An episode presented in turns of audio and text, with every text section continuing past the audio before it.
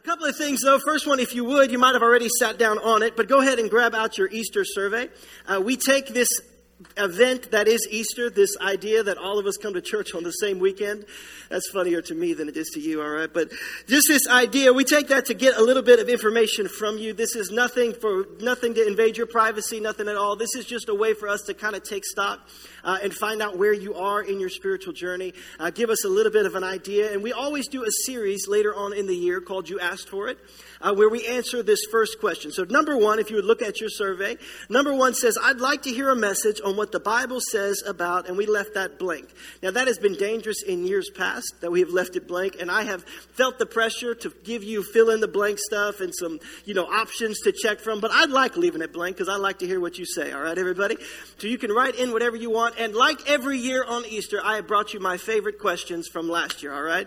The ones that didn't make it into the You Asked For It series, and you'll see why in just a moment. But my top favorite question last year was this. It was seriously, I think I heard a squirrel in service. Come on, somebody.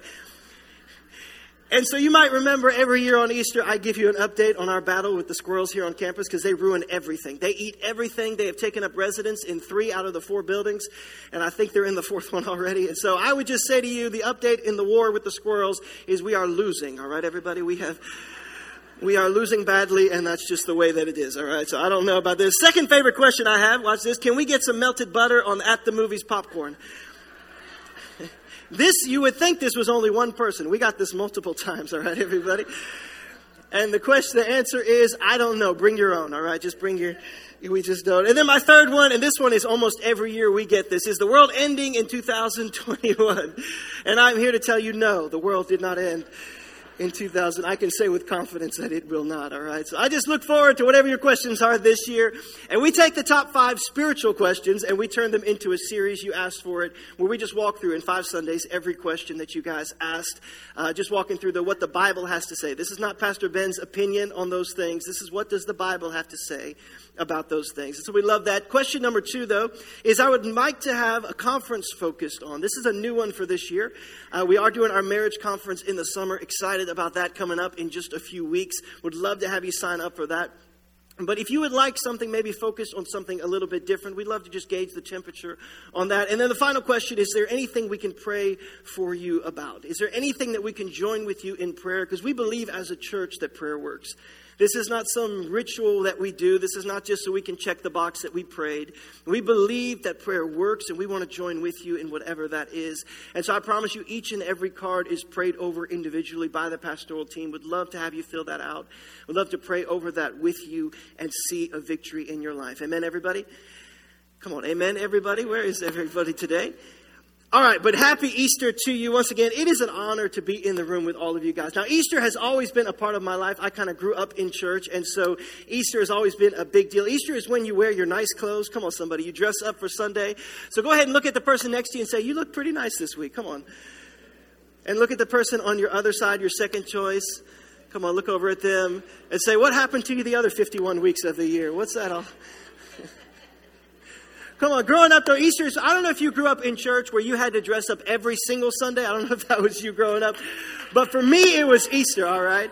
Come on, all seven of you that agree with that. We just, for me, it was Easter, right? Easter was the time you had to put on your slippery black dress socks, the ones that were so tight and cut off circulation in your legs. And I hated that because I wanted to wear my white athletic socks growing up. When I was four or five years old, all I wanted to do was wear my, because you had to wear your black slippery socks because they went well with your dress pants. Come on, somebody which I also despised. I hated those dress pants, and I would try to get them dirty on purpose so I could wear my jeans. Come on.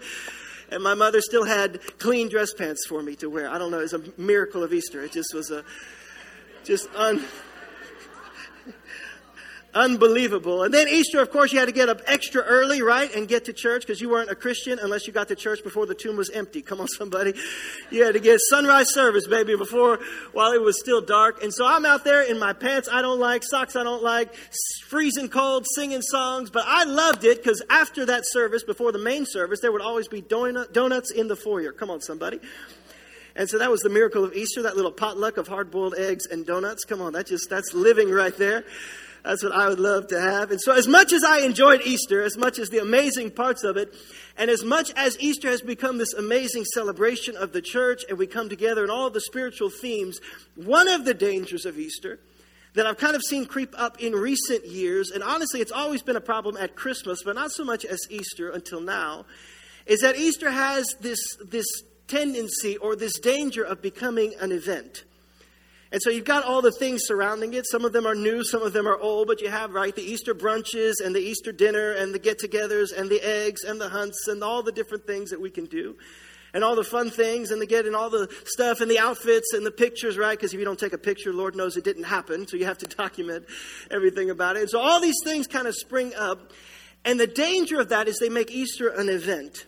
And so today I want to talk to you just a little bit because there's one main theme right that happens. But I want to talk to you about this idea that maybe resurrection isn't just an event, but it's an experience that all of us have been called to have. That it's not just an event that we come together and we eat the eggs and we celebrate and we have the brunches and we do all of those things, but maybe it's an experience that God called all of us to have on our spiritual journey. That God has called each one of us to experience on the journey that we're in. And so that's my prayer for you today. We're going to go to Galatians chapter 3 for just a few moments because it's easy for us to miss what God wants to do on Easter. And Paul actually deals with it in Galatians. It's not really a new problem, kind of faked you out there. Paul deals with this way back in Galatians chapter 3 in verse 1. And he says, O foolish Galatians, who has cast an evil spell on you? Who has cast an evil spell on you? And I want to look at that verse first. I want to talk about that word foolish because he's not saying that they're stupid, all right? That's not what Paul is saying in there. The original Greek of that word foolish, it means thoughtless. It means you're being thoughtless about your spiritual life, about your spiritual journey. You're not taking thought. And honestly, what he's trying to say, and he'll go on in the chapter to say this, is there are people around you. There are those maybe in your life. There are those who are coming around the culture around you that are thoughtless about the spiritual journey, and you've allowed it to seep into the church as well. Honestly, he's saying you're in maybe a stream of thought that God's not in. You've allowed this thing to take control of who you are and what you think, and God's not in that. And so he's saying, Oh, foolish Galatians, you're moving away from an authentic experience with God that you started with. And I wonder how much of that is seeping into the American church today. That we have all of these anti-Christ principles or these anti-biblical mentalities that are finding their way in. And so we found ourselves redefining things like love or morality we find ourselves redefining things that the Bible is very clear about. And so we're, we're shaping this, we're being thoughtless about the spiritual journey because of the stream that we're in. And I think sometimes it's important for us just to wake up and realize what it is that we believe and what the Bible actually says about who we are. And we have to be the church even in the culture that we're in. And so Paul is dealing with that in Galatians. And I love the fact that as he deals with the church, he's like, who is it? Because Paul already knows who it is, all right? He's just asking kind of superficially. He's saying, I already know who these people are. Because most of Paul's earthly ministry was spent fighting these people. This was a group of people called the Judaizers that had worked their way into the church, in the early church. And Paul has spent his time fighting against them. I'm trying to tell you what's happening. Jesus said to his disciples, Go into all the world and spread the gospel. He looked at his 12 and he said, Go into all the world, gave them the Great Commission. Well, they didn't really leave Jerusalem. They just kind of wanted to stay out where they were and where the Pentecost happened.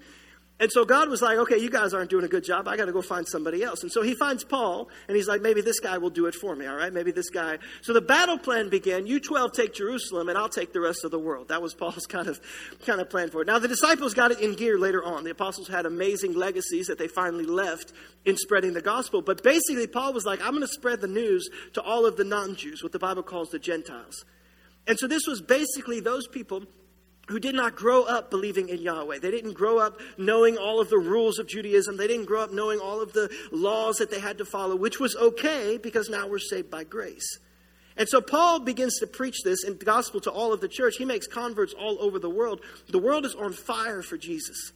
And he starts to have this revival that happens, but then this group would come behind him and they would actually follow right behind Paul in all the cities that he was spreading the Gospels. And they were known as the Judaizers. And Judaizers were actually Christians. And so they believed in the Lord, but they also loved all of their laws. They loved all of their Jewish rules that they had followed. So they'd come on the heels of Paul. And Paul would be spreading the gospel and seeing just revival happen in all of these cities. And then the Judaizers would come right on the heels of that to all of the new converts, all of these Gentiles, and they'd say, It's great that you got saved. Welcome to the club. We're so excited that you're saved. Now let us introduce you to all of the rules you need to follow in order to actually be a Christian. It's awesome that you listen to Paul. We love Paul. Paul is great. But let us show you what it really means to follow Christ. all the check boxes that you now have to do, all the things that you have to do in order to assure yourself of salvation. Let us introduce you to what Christianity actually is. And so you can imagine how mad this would make Paul. That he's gone through preaching the actual gospel, and now these Judaizers are following and finding all of these new converts and trying to introduce them to the laws of the Jews. To say, this is what you need to do and all the boxes to check. And of course, the chief argument, and you may have heard this before, the chief argument that they had was this law of circumcision. That this was the, the symbol of the covenant that God made with Abraham, but God had abolished all of that. We're no longer under that covenant. We're under the new covenant of Jesus Christ. And so none of that is needed. But they brought this into the church, and so it created this tension in the early church. This idea, you can imagine how that would impact today. Hey, everybody, we're so glad that you decided to follow Jesus. If you made that decision today, if you haven't been circumcised, we have doctors waiting in the lobby for following the service. Okay, it impacted the early church the same way it would impact today. It, I, people were like, "Nope, that's it. I'm out. You know, that's I'm just thank you very much. Praise the Lord. That's just too far for me." And so Paul is furious. It impacted church growth the exact way it would today. Paul is like, Paul is beyond himself when he addresses this group. And so he's saying, Foolish Galatians, who has put this evil spell on you? Who has perverted the gospel that I brought. That you started this whole thing. Who has brought this thing today? And so it's messing up what God is trying to do. And suppose like who's messing up your theology? Who's in your ear? Who's trying to pervert the gospel? Who's trying to keep you from following God? Who's caused you to drift from this thing? And that word evil spell is important, that terminology there, because honestly it could be translated almost like the evil eye. This is this idea that they put this evil eye, this coercion through envy or slander, this, this high and mighty kind of stink eye that they would put on people, this way of getting people to follow their way by shaming them for the way that they were. This evil eye that they would put. And honestly, this is where the professional Christians come into play, if y'all know what I'm talking about. Like they put that evil eye on people, this idea that I am so good and you are so bad that I can coerce you to try to be like me because of how good I am that I have this evil eye. They feel like they've got it all together and all of the rules. That they put this on people that maybe don't look like them or act like them or talk like them. That act like they put this evil eye on them. No, y'all know what I'm talking about. Like look at them like, really, you need that many holes in your jeans? Like really, you just need really you need that many tattoos on your body? Like you just you just have to you know really you couldn't be on time for church? Because i am always on time for church and i just you know how great i am. Y'all know what i'm talking about. Put that evil eye on people. And too many times professional christians like to do that.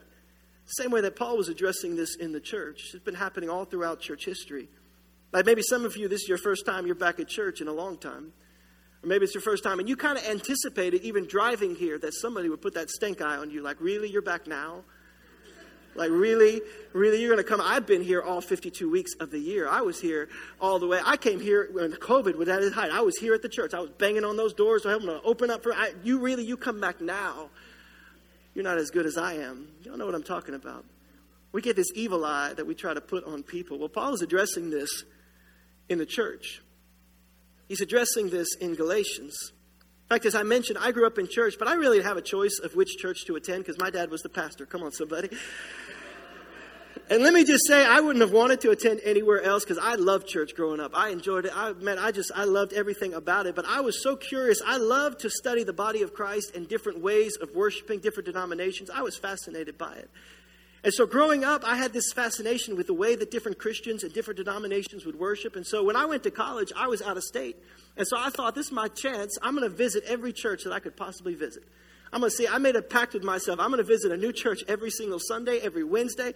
I'm just going to go out there and I would just try because I never had that opportunity that maybe some of you have had where you make a list of churches, right, and kind of try them out and see which one is the best one for you and see what's a good fit for your family. I never had that opportunity. So I thought, this is my chance. I'm going to go visit every single one. And honestly, I got to tell you, just to be honest in church today, my motives weren't 100% pure, even though I love the Lord.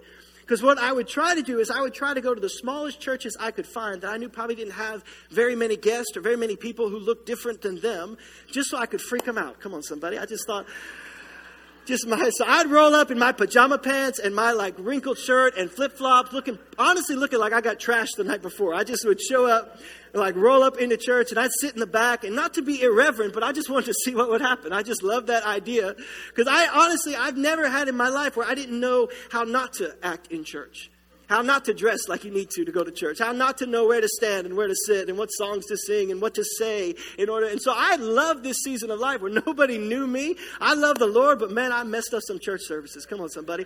I just, I had that thing because I didn't know, I knew they didn't have a ton of people who would come through their doors who maybe looked different or talked different or acted different than they were.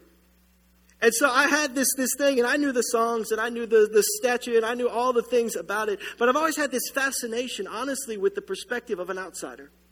That I would just begin, I wanted to see church, what it would look like if you knew nothing about God. Because I don't know if you know this, if you've loved the Lord for a long time, but church can get pretty weird for people who don't know anything about God. I don't know if you know, I'm going to hit a couple of nerves today. I'm going to mess up this church service. Come on, somebody.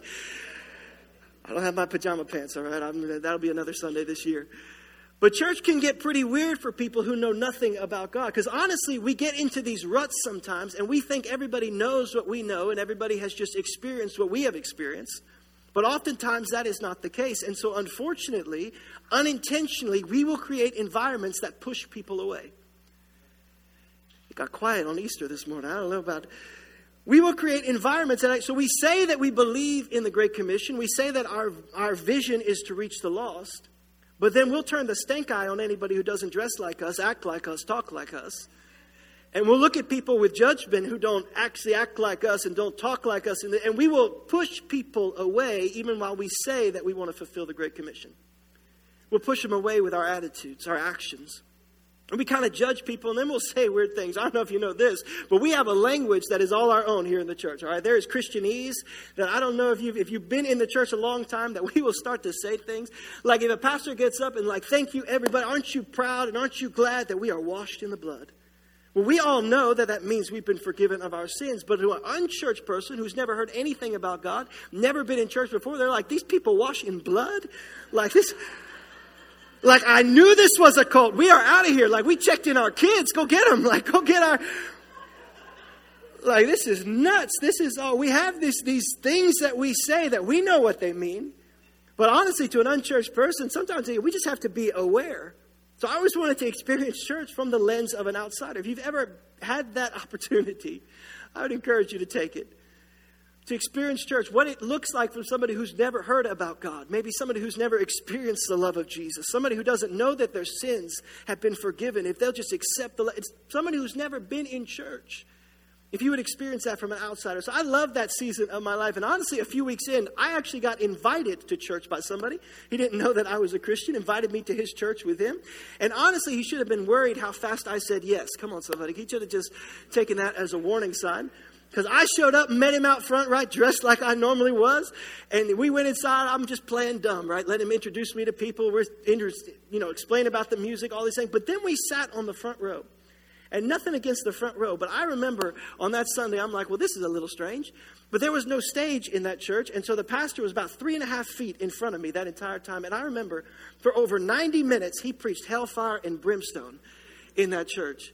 And I thought, man, bad luck to be sitting on the front row this week. Just bad, just, just not a great week to be doing. Little did I know, I found out later that when my buddy radioed ahead that he had a guest coming on that Sunday, they changed the whole service just to save me. Come on, somebody.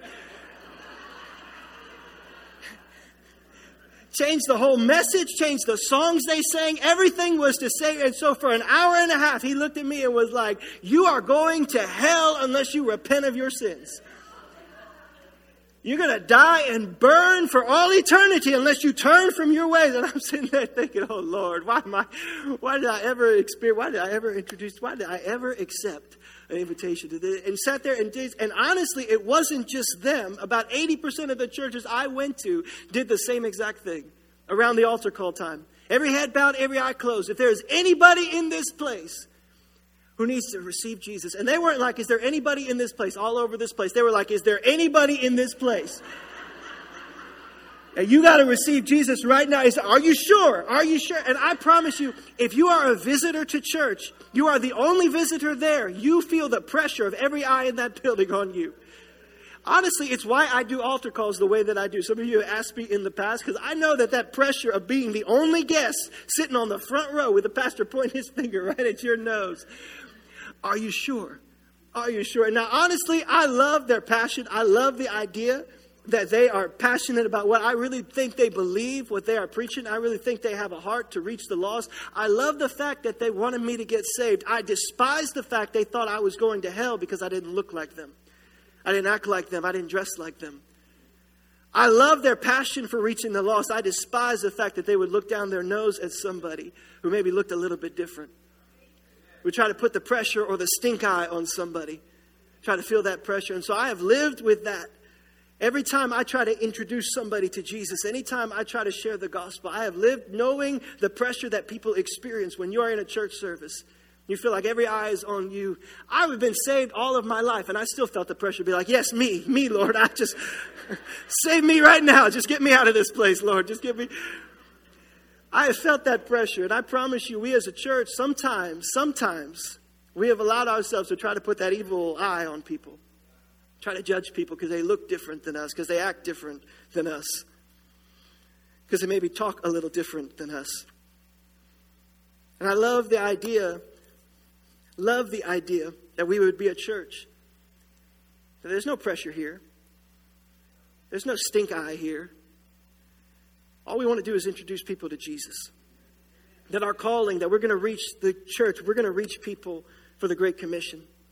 I think it's important for us to remember, oh, foolish Galatians, it's important to remember those of you who may be new to the gospel.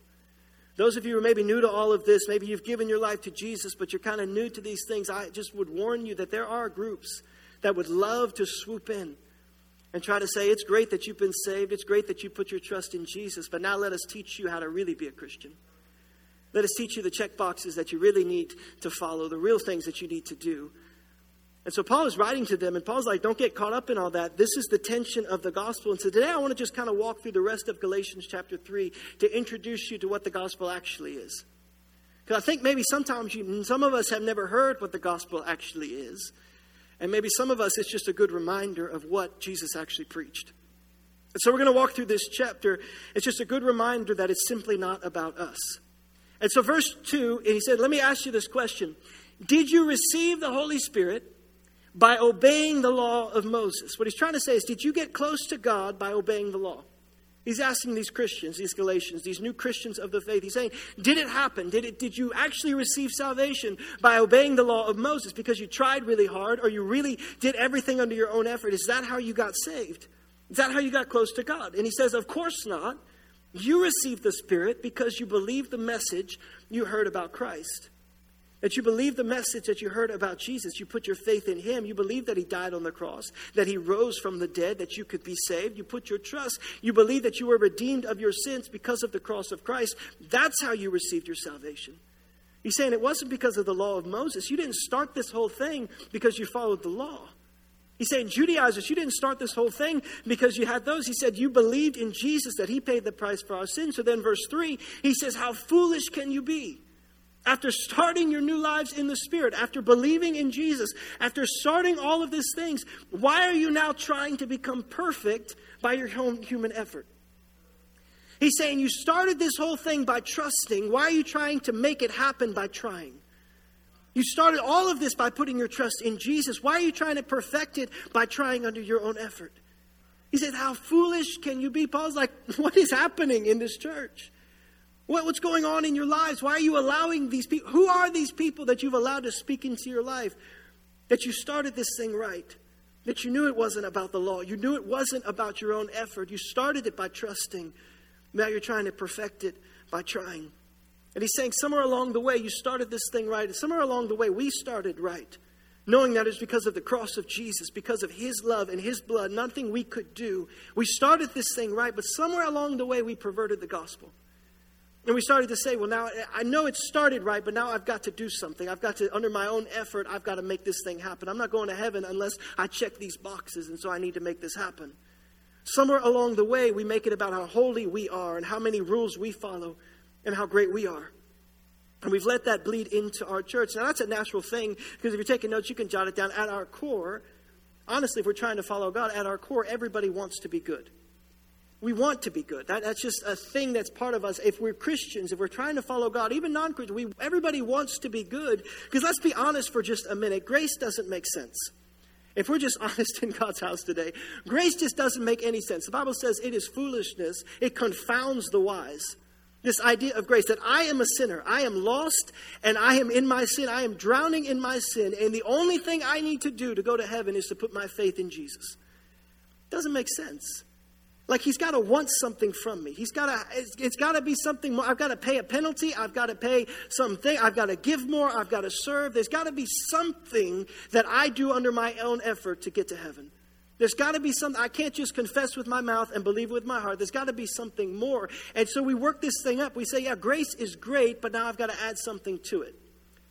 I really love the idea of grace, but it doesn't make sense in my mind, and so I think I'll just make it a little bit better in my life. I think I'll just do good, some good things. I think I'll just kind of do it. And we fall for the trap of trying to earn our way to God. There's a problem with that. Paul addresses it in verse 10. And he says, But those who depend on the law to make them right with God, watch this, are under his curse.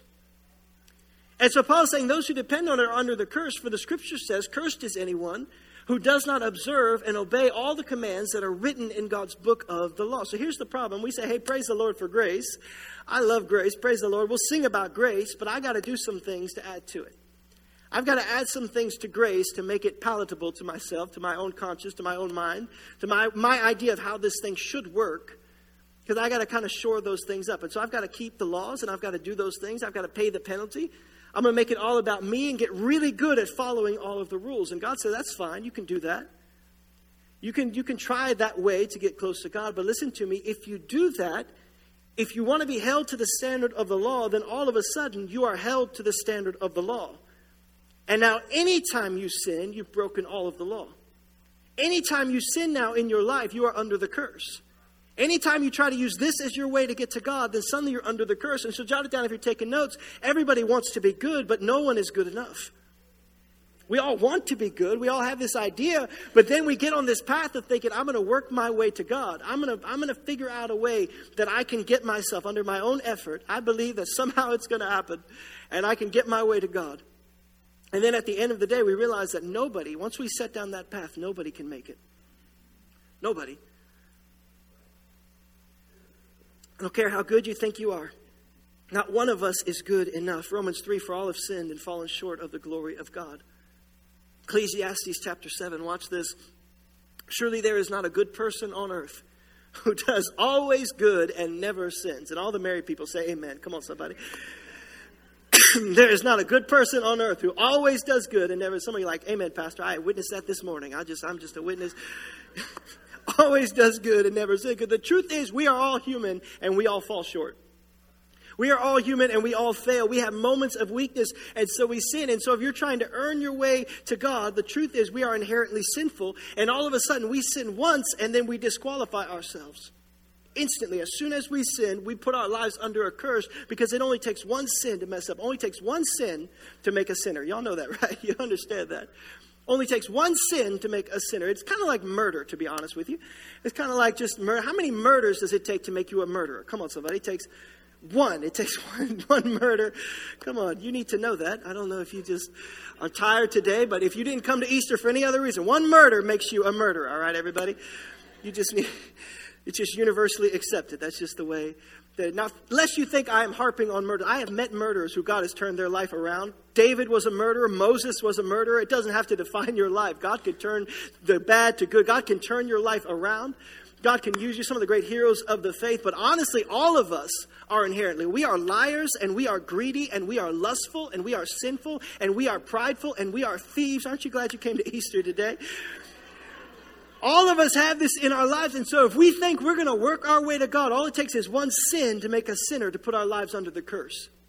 That all of us are inherently sinful. All of a sudden, we disqualify ourselves. And what happens is we do then what the world wants us to do. If we can't be good, then we redefine what good means.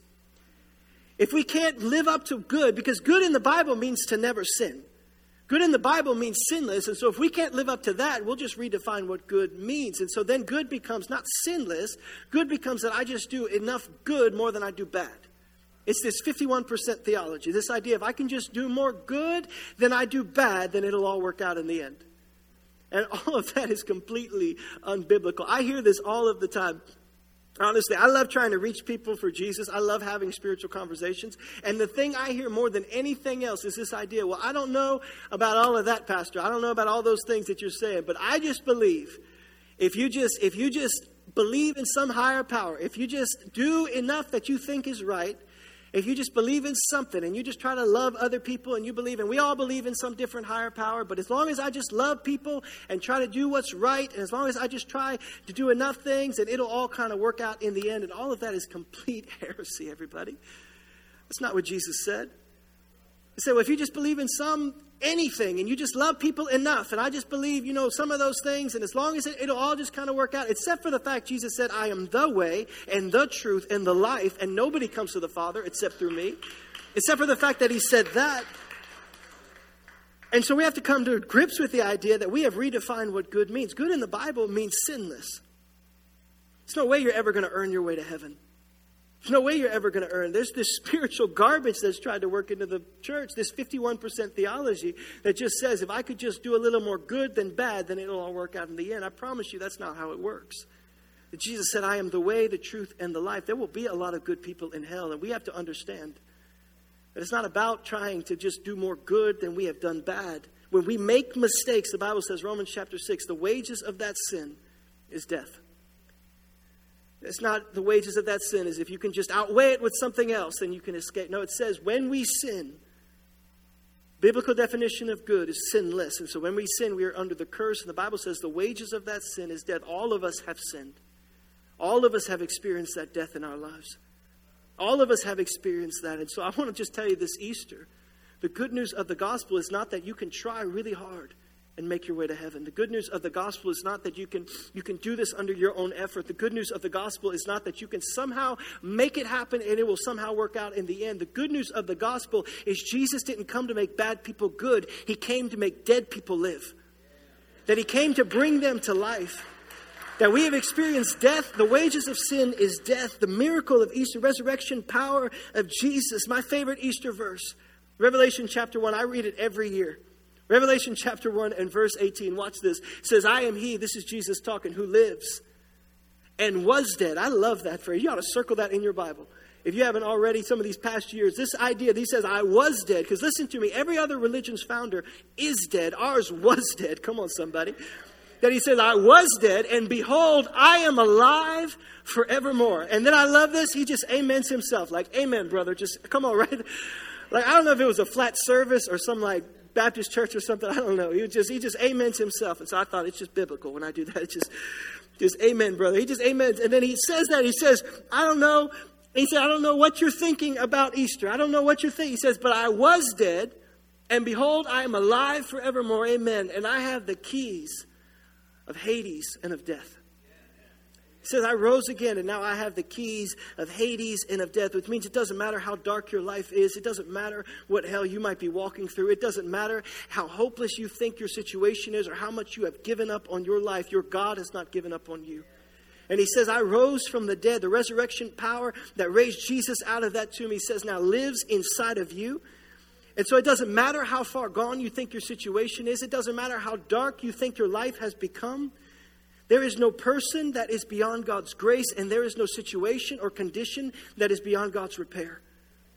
That God says he, is, he was dead and now is alive, that he has conquered and trampled death, hell, and the grave, that he holds the keys of life and death, that he holds the keys of any hell you could possibly walk through. That your God looks at you and says, It doesn't matter what you have walked through. It does not matter where you have come from. It does not matter how far gone you think you are. That your God's power is greater than anything you would ever walk through in this world that He loves you, that your God is for you and not against you. That greater is He who is inside of you than anything you would ever walk in this world, anything you would ever encounter, anything that you could ever do. So God is looking at you, that you are a son and a daughter of God. That we can go into Easter with this celebration that the tomb is empty and Jesus is alive. That is the message of Easter. That you could walk this life. Yeah, we can praise God for that.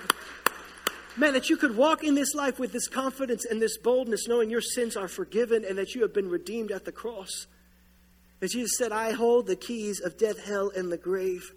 That is the message, the resurrection of Jesus Christ, that he brings dead things to life.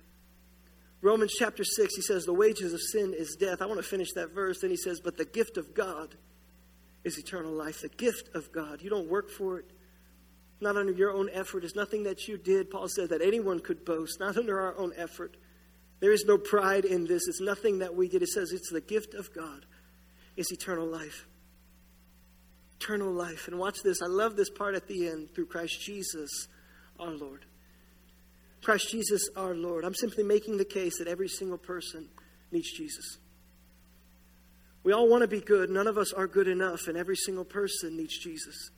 Every single person here today, we are hopelessly lost in our sins. We can never earn our way to God.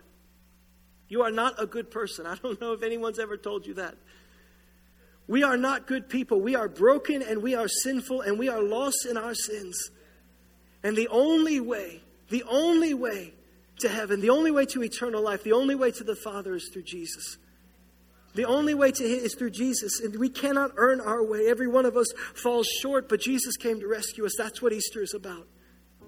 That He came to this earth, He lived as a man, and He died and He rose again, that anyone could call on the name of Jesus and be saved.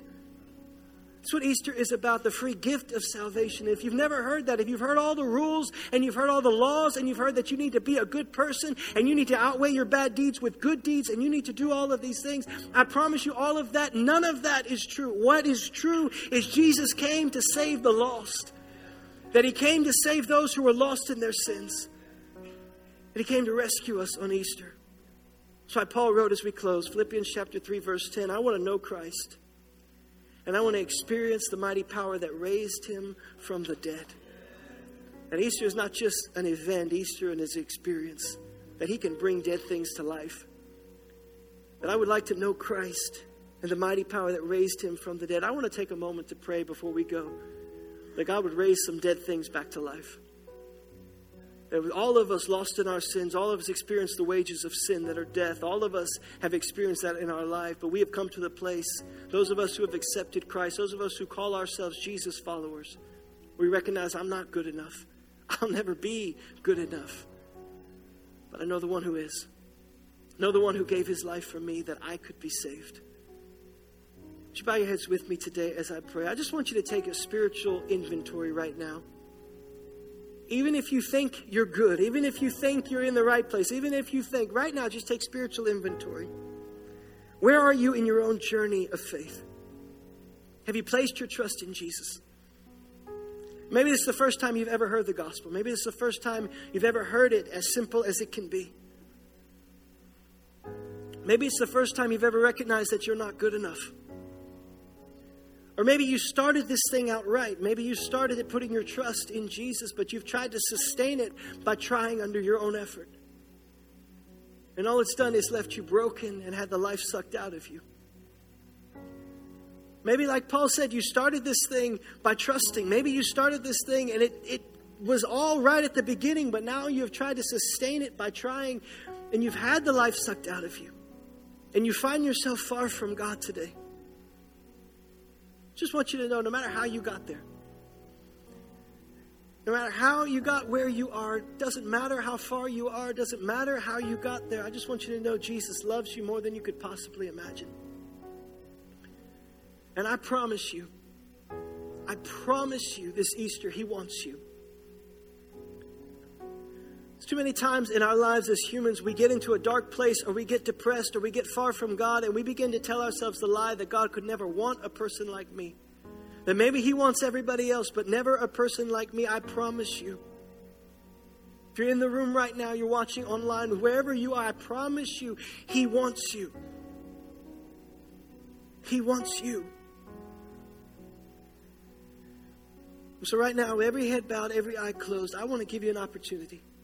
Maybe you've never prayed that prayer. Maybe you have run far from God. Maybe you've found yourself a million miles away. I want to give you an opportunity right now to accept Him as your Lord and Savior, to put your faith in Jesus Christ. I'm not going to make you stand up. I'm not going to make you come to the front.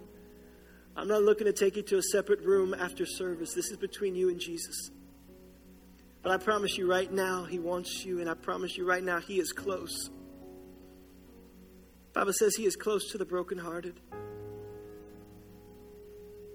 He will hear you when you call. So, as a church right now, I just want you to know we're praying for you.